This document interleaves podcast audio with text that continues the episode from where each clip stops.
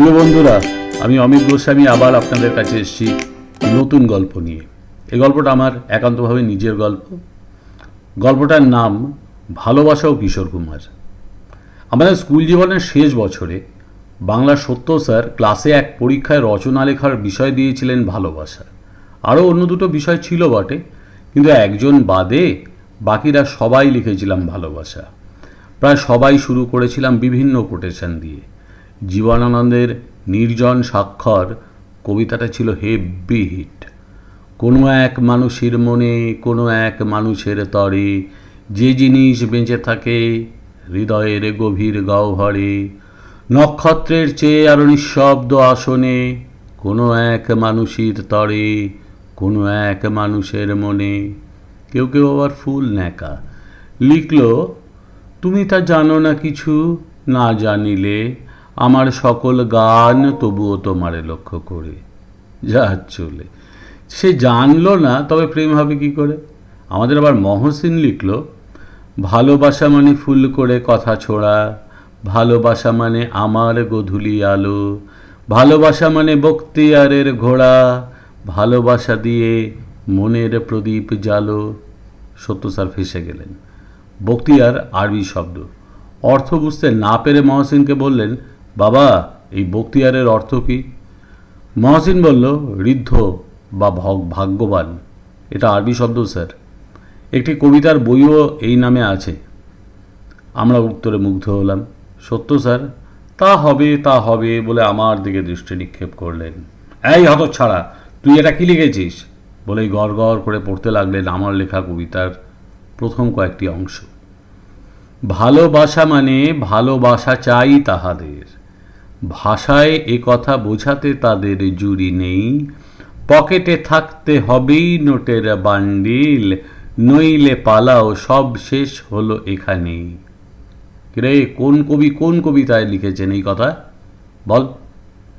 আমি মিনমিন করে বললাম, স্যার, আমিই লিখেছি। তুই কোন কালে, রবীন্দ্রনাথ? না, স্যার। আপনি বলুন, পকেটে পয়সা না থাকলে এখন মেয়েরা ভালোবাসা করে? সঙ্গে বাইক না থাকলে কেউ হলে বা ডিস্কোতে যাবে? সাথে চকলেট আর গিফট। তার মানে ভালোবাসায় আত্মবলিদানের বা ত্যাগের কোনো মূল্য নেই, সবই ভোগবাদ। সেসব ছিল, স্যার, সাদা কালোর যুগে। তারপর এলো ইস্টম্যান কালার, আর এখন তো, স্যার, ফুল ডিজিটাল। আমার মতো এহেন ছেলের সাথে ভালোবাসা করতে কোন মেয়ে এগোবে? কিন্তু ঈশ্বর ওপরে বসে মুচকি হেসেছিলেন। বিশ্ববিদ্যালয়ের পরীক্ষা হতেই কাবেরীর সাথে জমে উঠল ঘোটালা ফুল কাপ প্রেম। তখন প্রেমপত্রের যুগ, পত্র এলো, রঙিন কাগজে লেখা, কোড়া কাগজ থা ইয়ে মেরা, লিখ দিয়া নাম উসে তেরা। এ তো গুরু কিশোর কুমার। আমার লাইফ থেকে দূরে রাখি আমি ভদ্রলোককে। গান শুনি, ফাটাফাটি লাগে। ব্যাস, তারপরে শোটকে ষষ্ঠীতলা। ক্লাস টুয়েলভে পড়ার সময় কিশোর কুমারকে আত্মস্থ করেছিলাম। কিশোর কুমার জীবনে গান শেখেননি, হারমোনিয়াম অবধি বাজাতে জানেন না। কাজেই আমি কিশোর হব সিদ্ধান্ত নিয়েছিলাম। কথা নেই, বার্তা নেই, হেড়ে গলায় গাইতে শুরু করলাম, রূপ তেরা মস্তানা, প্যার মেরা দিওয়ানা। এক আধো চাঁদনি পশার সন্ধ্যায় গাইছিলাম। বন্ধুরা ছিল।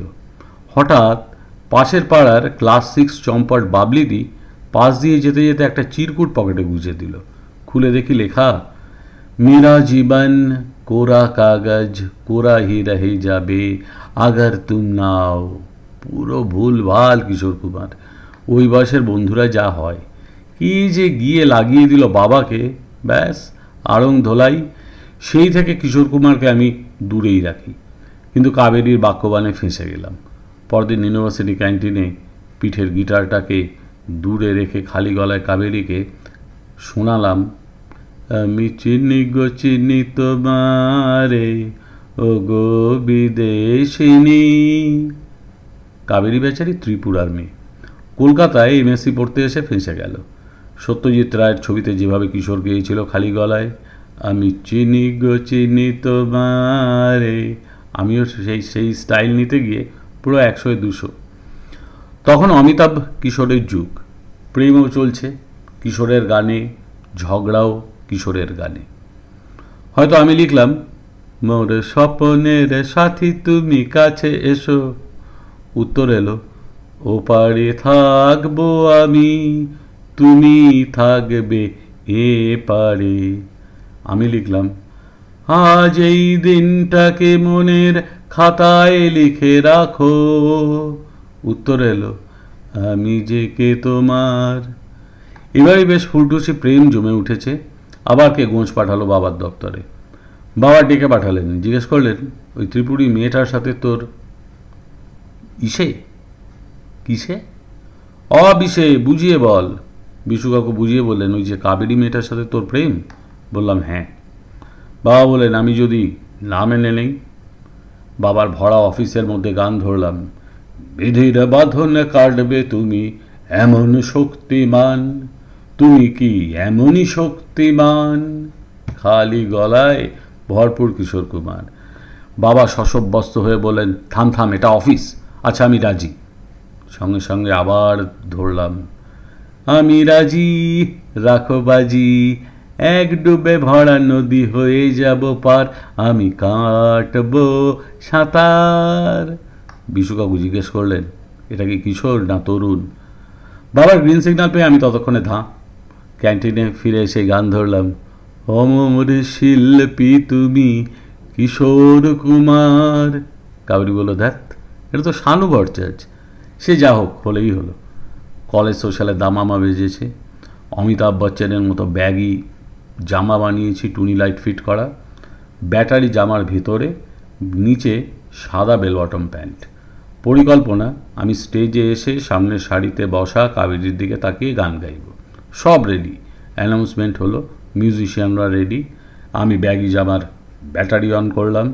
জামা জুড়ে চকাত পকাত, ফুল অমিতাভ স্টাইলে সেজে ইন করলাম। সামনের আলোয় চোখ ধাঁধিয়ে গেল। সামনে কিছুই দেখতে পাচ্ছি না। আন্দাজে যে সিটে কাবেরি বসে আছে বলে মনে হলো, সেই সিটের দিকে মুখ করে গাইলাম, ছুকর মেরে মন কো, কিয়া তুনে, কিয়া ইশারা? খারাপ গাইছিলাম না। তবু সবাই খ্যাঁ খ্যাঁ করে হেসে উঠল। বুঝলাম না, গোলমাল হলো কি?